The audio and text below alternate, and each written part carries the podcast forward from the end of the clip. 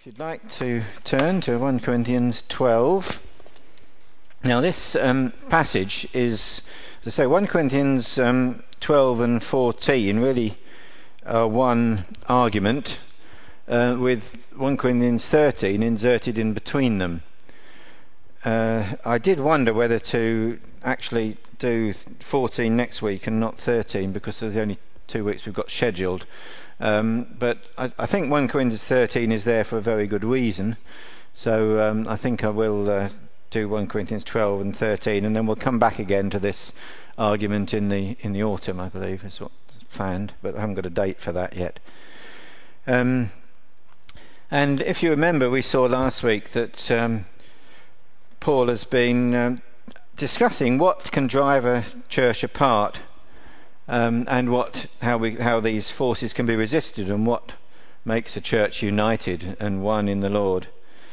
And so um, we're going to tackle this in the order Paul does, which is the um, overview of cha- which is really a chapter 12 uh, in chapter 12, and then we have this beautiful presentation of Christian love next week. Well, it is a beautiful presentation, but it's also put there for a reason. We sometimes, I think, possibly take it out of context and forget that it is part of this one argument, if a bit of a digression in one sense. And of course, there are a lot of technical issues about this. What is prophecy? What is a prophet? And um, is anyone, as I said, mentioned on Wednesday, is anyone who prophesies for such as a woman, can, can a woman be a prophet, for instance? Um, because it does, I think the only named prophet in the New Testament is Agabus, but certainly women are described as prophesying in the, in the New Testament. And what are tongues and what are they for? But actually, I'm going to dodge all that tonight and uh, leave all that stuff for chapter 14. I, I, will have a go at it, but uh, I think that rather delve into all this technical difficulty at this stage, it's better, first of all, to to focus on what's clear here and what um, Paul really has to say to us and what we um, and what's well what uh, you know what we can all agree on and uh, all benefit from.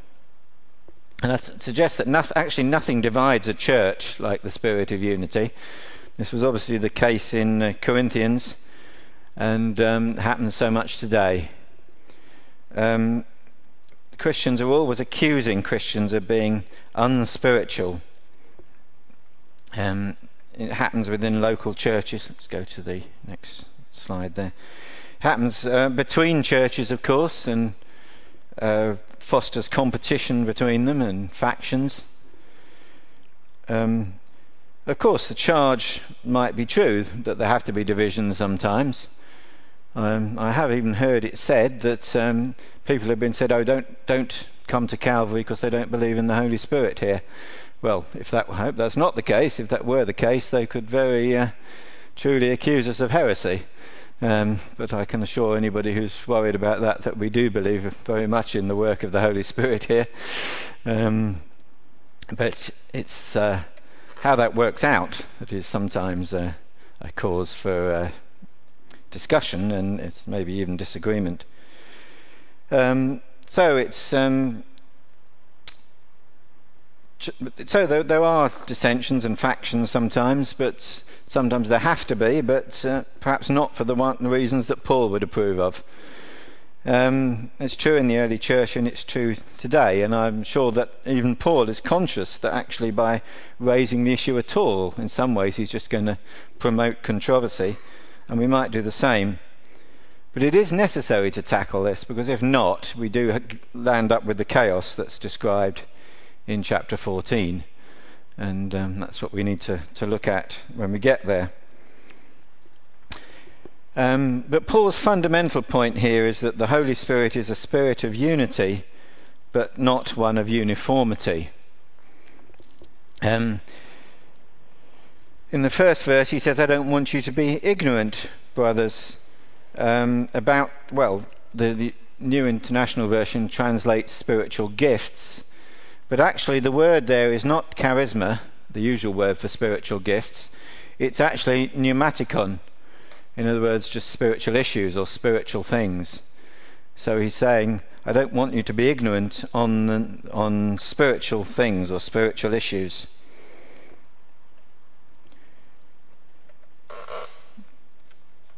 So the work of the Holy Spirit is to make us all like Christ. I'm sure we could all agree on that. But that's not the same as saying the work of the Holy Spirit is to make us all the same.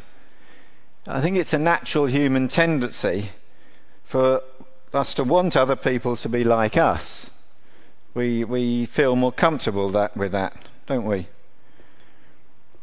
And often, we, we often don't see why what we find easy is a problem for other people.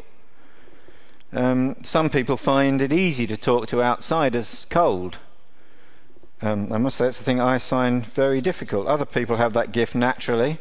Other people, uh, as um, Ben was telling us, have been empowered by the Holy Spirit to do it. I, um, I always thought you had a, you know, from what I've seen, I have a real gift, Ben, of being able to talk to outsiders naturally. But okay, this is a work of the Holy Spirit. But others have not been so gifted um, some have particular insight into spiritual matters. And in fact, dis- distinguishing between spirits in verse 10 is described as a spiritual gift. Others find these things much more difficult. Uh, they find it difficult to, dis- to distinguish between what is true and healthy and what, what isn't. Um, whatever we find easy to do, and even more what we have achieved through struggle, we tend to think that others ought to be able to do as well and that if they can't, it's either because they don't have enough faith or they're not filled enough with the Holy Spirit. And we all, I think, tend to think like that sometimes. But Paul says this is not the way it works, and it's not even desirable that it should be.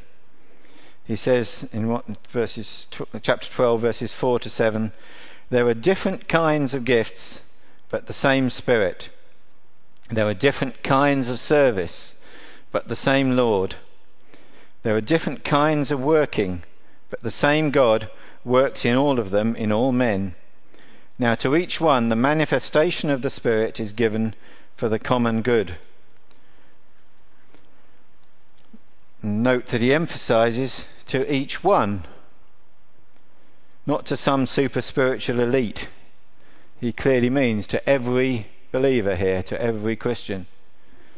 Um, the Spirit. And then he says the Spirit is manifested. What does that mean? When it means made visible in each believer.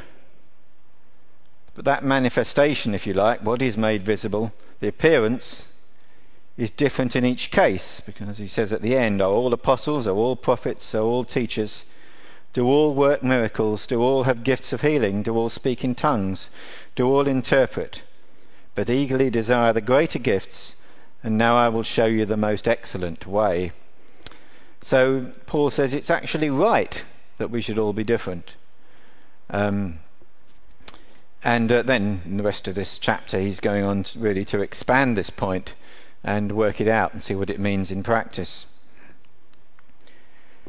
So he actually addresses a number of questions. Um, oops, sorry about the spelling spelling error in the second one there. Um, I mean, he doesn't straight, state the questions explicitly, but if you look, he's, he's kind of answering these questions. And first question is Are all spirits the Holy Spirit? And then he says, What are spiritual gifts and what are they for? Um, and uh, is, is there some order of importance in spiritual gifts? And then does the possession of some gifts, perhaps the more spectacular ones, or the more obvious ones, imply a particular filling of the Spirit on the part of the person who holds it? And I'd suggest to you that's why chapter 13 is there, and we'll come back to that. Um, and if these gifts, and this is the really tricky question, but this is the one we're going to leave till 40, chapter 14 if these gifts are really from the Spirit, surely it's unspiritual to try, and control, or organize them. Um, well, as if you look in chapter 14, Paul is saying that's exactly what you should be trying to do, but I'm not going to look at that question tonight. we'll come back to that when we come to question 14. So, first things first. Are all spirits the Holy Spirit? And that's the first thing that Paul reminds us that just because an activity seems spiritual, it does not necessarily mean that it comes from the Holy Spirit. And it's important to keep this in mind. And I think what he said here is very brief. Dear friends, do not believe every spirit, but test the spirits to see whether they are from God. That's actually uh, John, sorry, that's uh, John's uh, version of the same thing. Um, sorry, in verse 3, Paul says, uh, it's um, every spirit that's no one speaking by the Spirit of God says Jesus be cursed, and no one can say Jesus is Lord except by the Holy Spirit.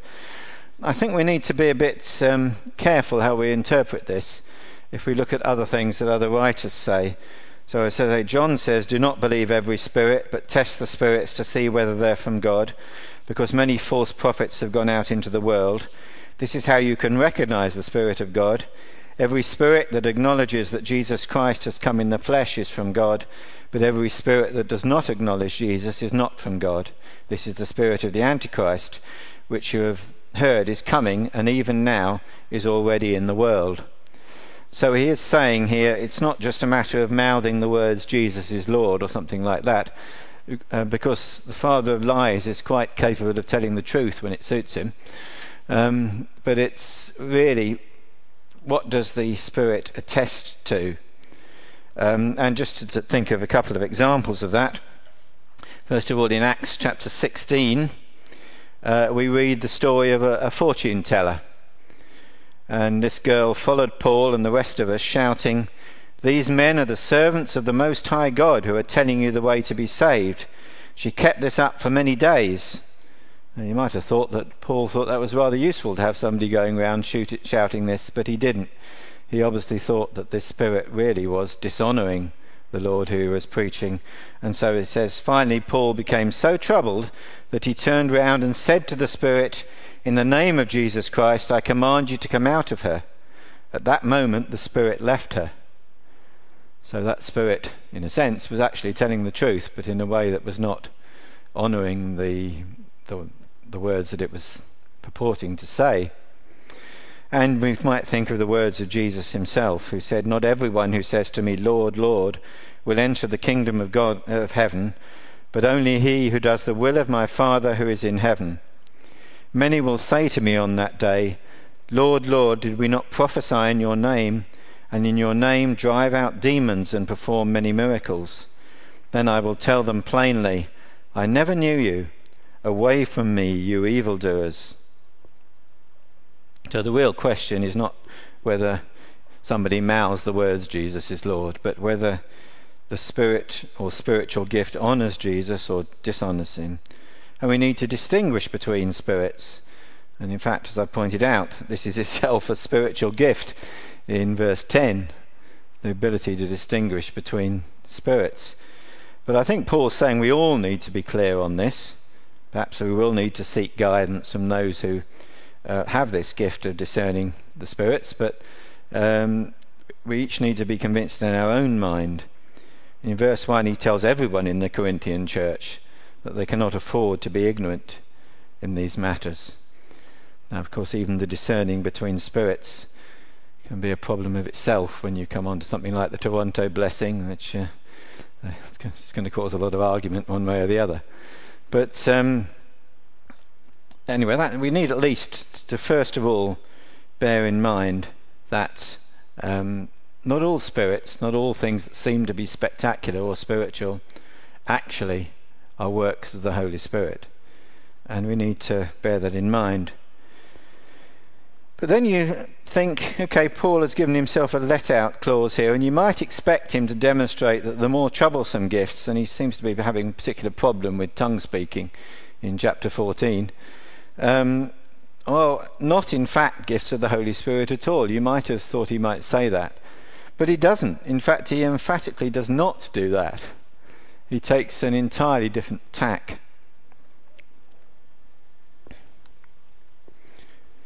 And he says that in fact, we should expect the Spirit, the gifts of the Spirit, to be different. Diverse is described in Revelation as the sevenfold Spirit of God. Um, we actually have two lists of gifts here in verses 8 to 10, and then another one in verse 28. The lists are not the same, and they're not neither are they the same as the lists that are given elsewhere. For instance, in Ephesians chapter 4, which focuses more on pastoral and evangelistic gifts. Um, both lists, lists in Corinthians contain not seven items, as we might have expected, but actually eight. Um, I would have expected there to be seven. I thought I bet there's seven if I count them, but then I did count them, and there were actually eight in both lists. Um, but the two lists do have a similar structure. Um, firstly, are the word gifts, and secondly, the help gifts, and thirdly, tongues seems to come at the end under a kind of others. Um, but the tru- structure is clearer actually in the second list, in prophecy is in a different place in the first list. So we'll come back to that later. But uh, what I want to point out in the first list and the verses that precede that have come before it, the emphasis is actually on the diversity. And in fact, even the term gift, he thinks, charismata, is not enough to describe what he's thinking of. So he uses actually three different words. He says in verse 4, he talks about gift, charismata.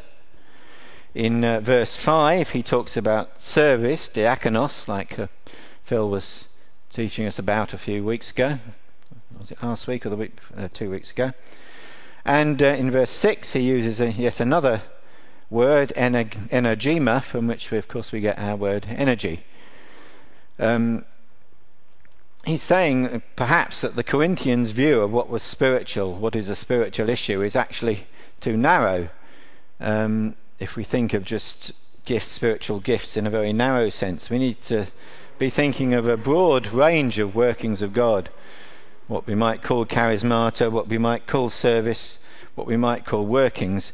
At the same time, it's clear that he is actually basically describing the same thing, but he seems to give it, th- say we've got to give it three different names in order to get a, a, a broad enough view of what I'm actually, what he's actually talking about here.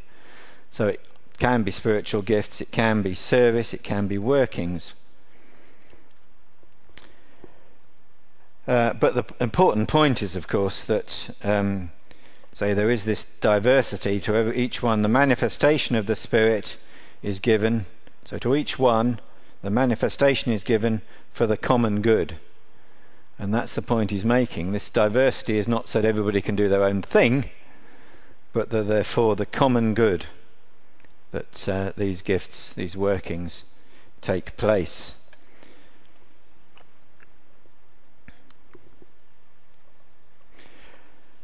So then he goes on to um, spiritual gifts and uh, asks what are they for. Um, as I said, there are lists that he given, um, but the point he makes that all these things are operations of the same God. And of course, he introduces his famous picture of the body. I'm sure we're all familiar with this, but it's uh, so I won't actually go through it in detail.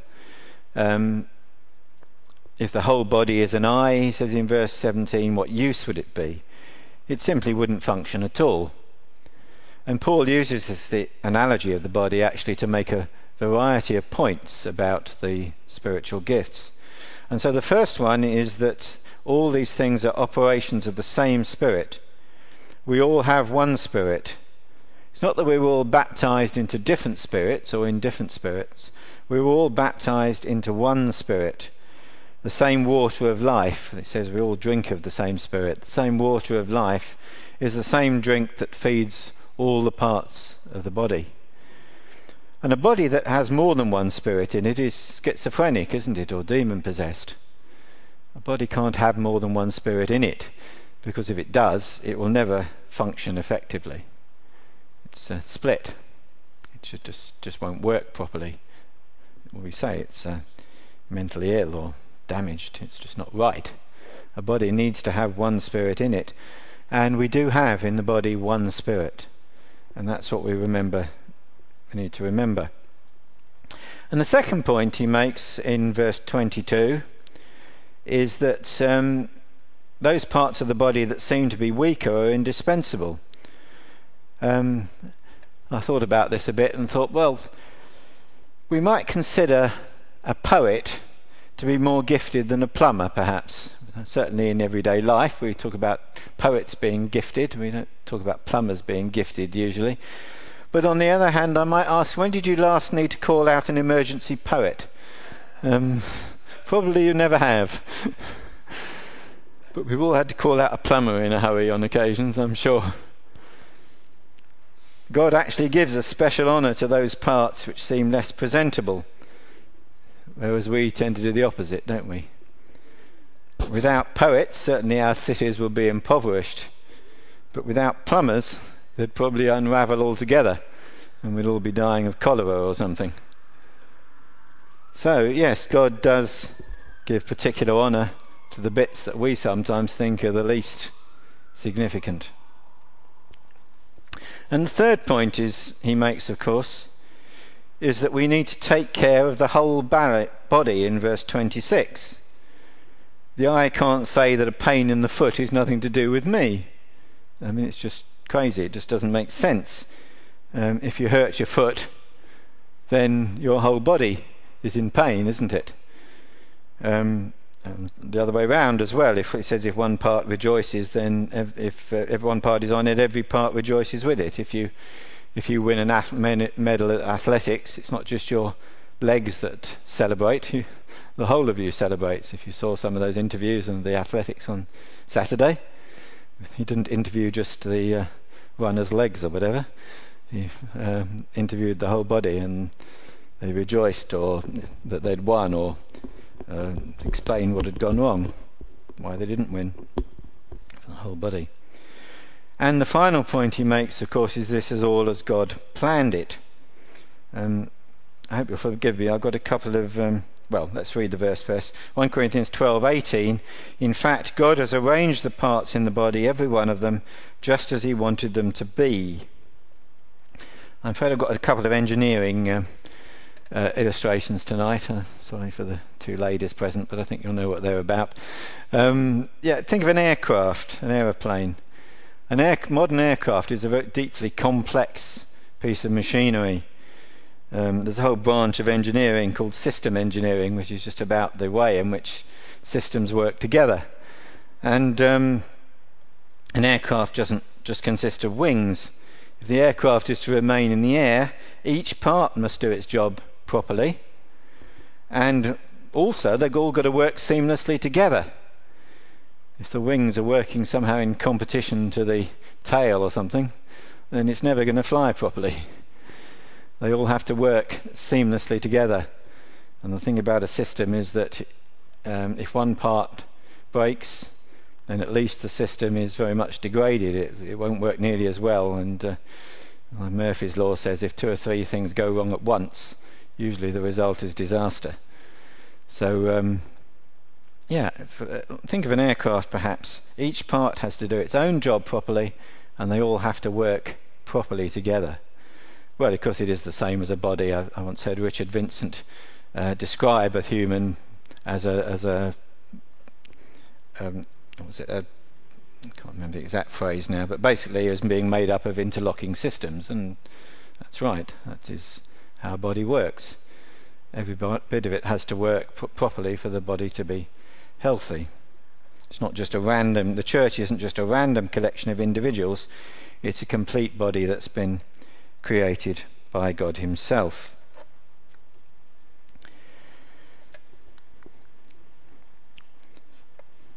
Now, you might ask then, are all gifts more important. In fact, you might have thought that um, since Paul is trying to emphasize the unity of gifts, um, the unity of the body, that he might have said that in fact they're all equal.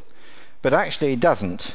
Um, he does give an ordering in the second list, and you know we kind of know he means that because in verse 31 he tells us to desire the greater gifts. And the word here actually is quite a strong one. I think it's zeluo, if that's the correct pronunciation. Um, in fact, the authorized version translates that word covet, earnestly covet the greater gifts. And actually, I think that's a more accurate translation of the Greek.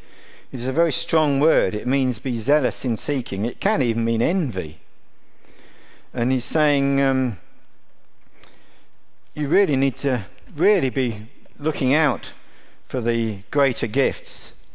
And the gifts might not arrive, just arrive. We might need to seek them earnestly. Um, I suppose there is where the body illustration perhaps breaks down because normally bodies are, are um, born complete, and if they aren't, there's not much you can do about it.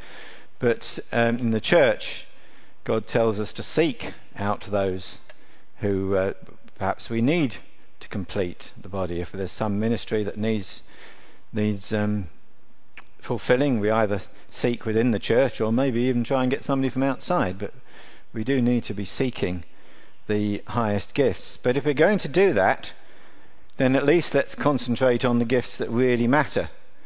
And so, what are they? And that's where this second list comes in.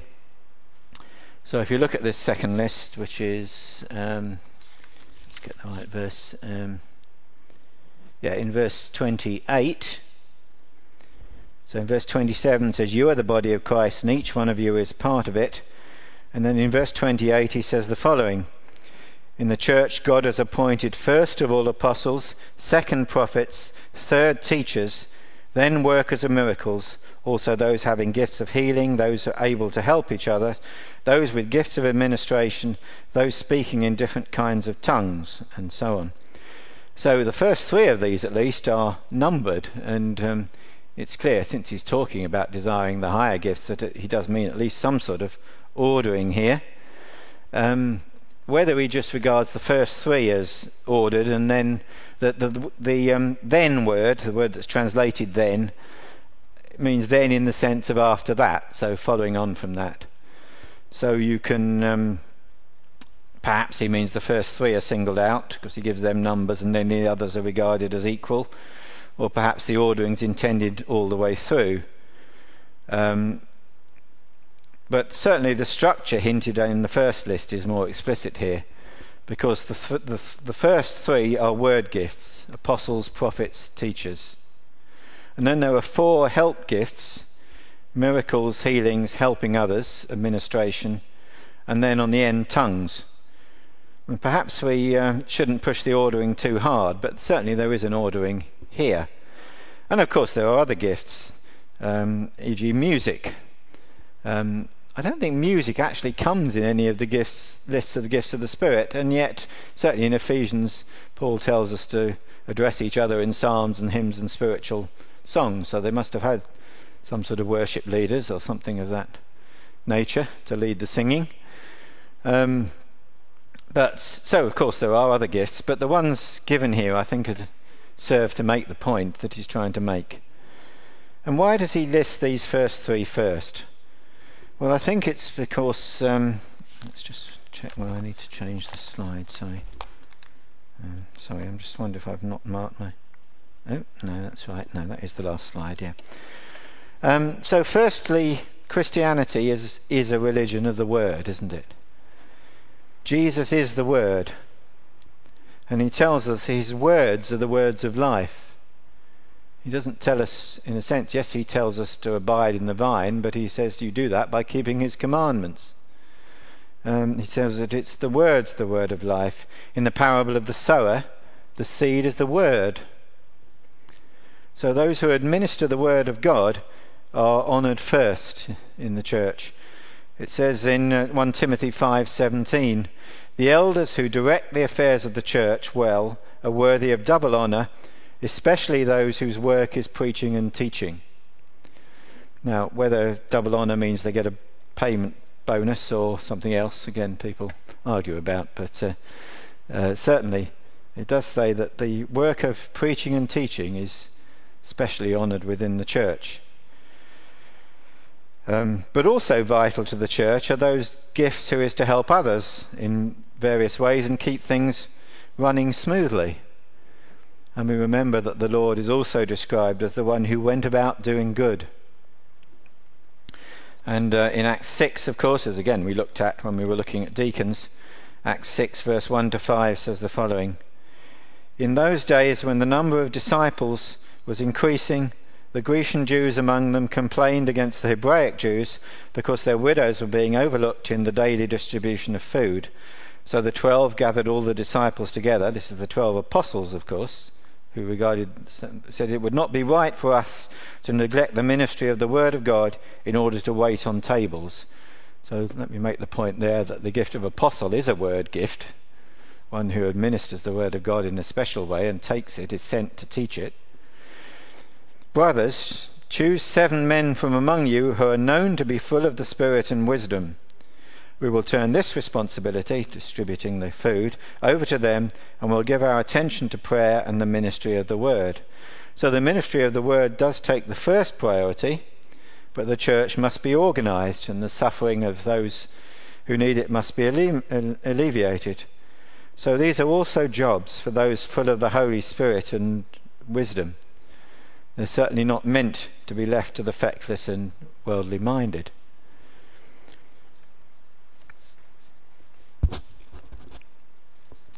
So, returning to 1 Corinthians 12, at the end of the list, Paul mentions tongues.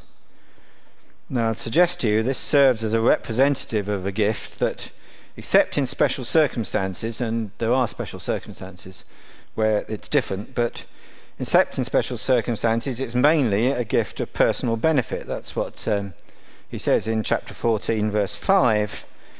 I would like every one of you to speak in tongues, but I would rather have you prophesy. He who prophesies is, great, is greater than one who speaks in tongues unless he interprets, so the church may be edified.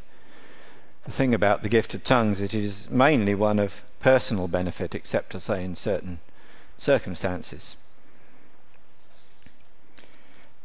Um, in other words, it's uh, in a sense you can take it or leave it.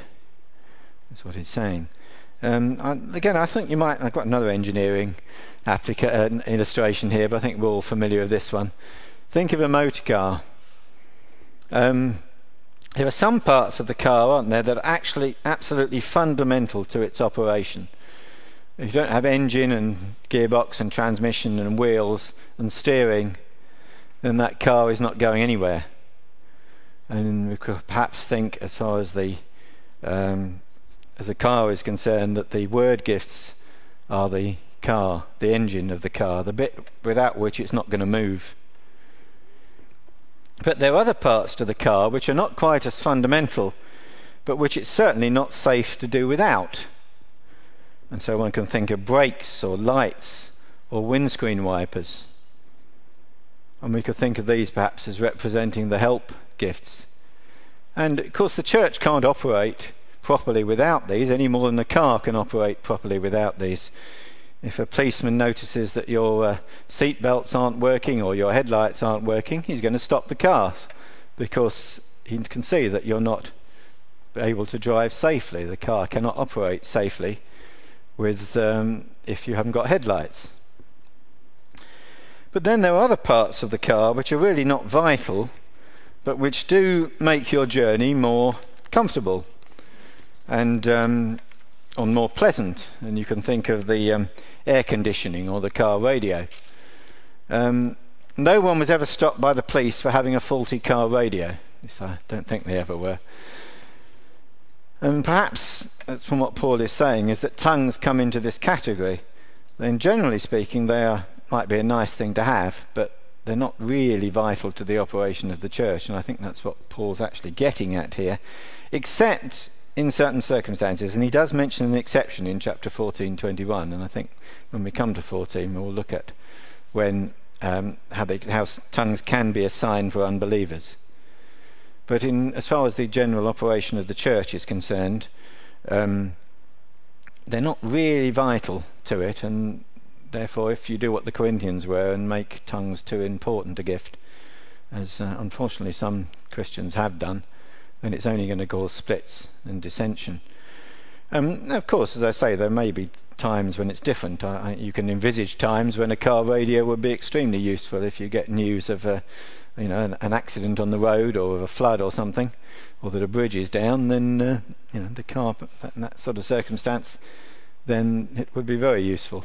But these are special circumstances, not in the way that the um, uh, the car normally proceeds, and not in the way that the church normally operates. Because the point Paul is making, of course, here is that these gifts are not for personal benefit, um, but they're rather we should be concentrating on those gifts that build up the church. And uh, so he tells us to covet the higher gifts, those that are most vital to the church, I'm sure is what he means by that. And um, if we are not sure which, then Paul tells us first, word ministry, secondly, helping others.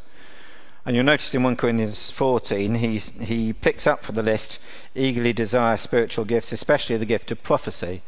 He doesn't say apostle. Um, possibly suggesting you can't really aspire to be an apostle um, because they are specifically those who have seen the Lord and are appointed by the Lord directly. But he says you can aspire to be a prophet. He says eagerly desire to be a prophet. Now then, of course, you wonder you have to worry about what this actually means, and we'll think of that. But certainly, if we think in at least the job of a prophet is to declare the word of God to people. So it's not wrong to aspire that to that gift. In fact, it's something that Paul says that it, you can eagerly desire that gift. But Paul, but the Spirit doesn't make everybody a prophet, and it wouldn't be good if he did. He um, says that all the parts of the body are vital, um, and uh, that, I say, we often need to give special honour to those which are perhaps less obvious, because that's what the, what God does. But still, He does tell us to be a, to seek the higher gifts, and I'm sure what he means by that, those that are the most benefit to the church. Um, but even here, at this point, Paul realizes perhaps that a word of warning is needed. Um, he's told us to be zealous in seeking the gifts. That's probably the best translation of zealot, zeloa. Um, but zeal can be a dangerous thing, can't it? And um, Paul wants to make it clear that he's not instigating a rat race. He's not saying that you should all be uh, climbing over each other to be the head prophet or whatever. And neither does he want fanatics. Some kinds of zeal can be very dangerous indeed. And fanatics who um, ignore everybody else who are so convinced they're right that um, you know, they take no notice of what anybody else says common sense, even. He doesn't want that either. They're so full of their own importance that they won't listen to every, anybody else and not what are wanted. And again, in 1 Corinthians 14, he says about, about prophets. Another one stands up, the first should sit down, and two or three should be considered what, consider what is said. So he needs to be cautious about this zeal that he's asking. He says, Yes, desire the higher gifts, but you need to do it in a particular way. It's a particular kind of zeal that's required, and it's that zeal which is characterized by love. Follow the way of love and eagerly desire spiritual gifts, is what he says. So, for that reason, we have this um, chapter 13 interpolated there, as it, as it were, to explain what he means by that. How we should be desiring the gifts in the way that it's done. Well, I won't preach next week's sermon because we're going to look at this next week. But that's what Paul is telling us to do that we are bound together by love. We are bound by the Spirit, but in practice, that binding is a binding of love. And um, if we do it any other way, then it's not the, the it's not the Spirit who is the Spirit of unity. So let's uh, we'll pick this up next week, and then later in the autumn we'll look at some of the technical issues. But uh, let's uh, sing. This is the same hymn.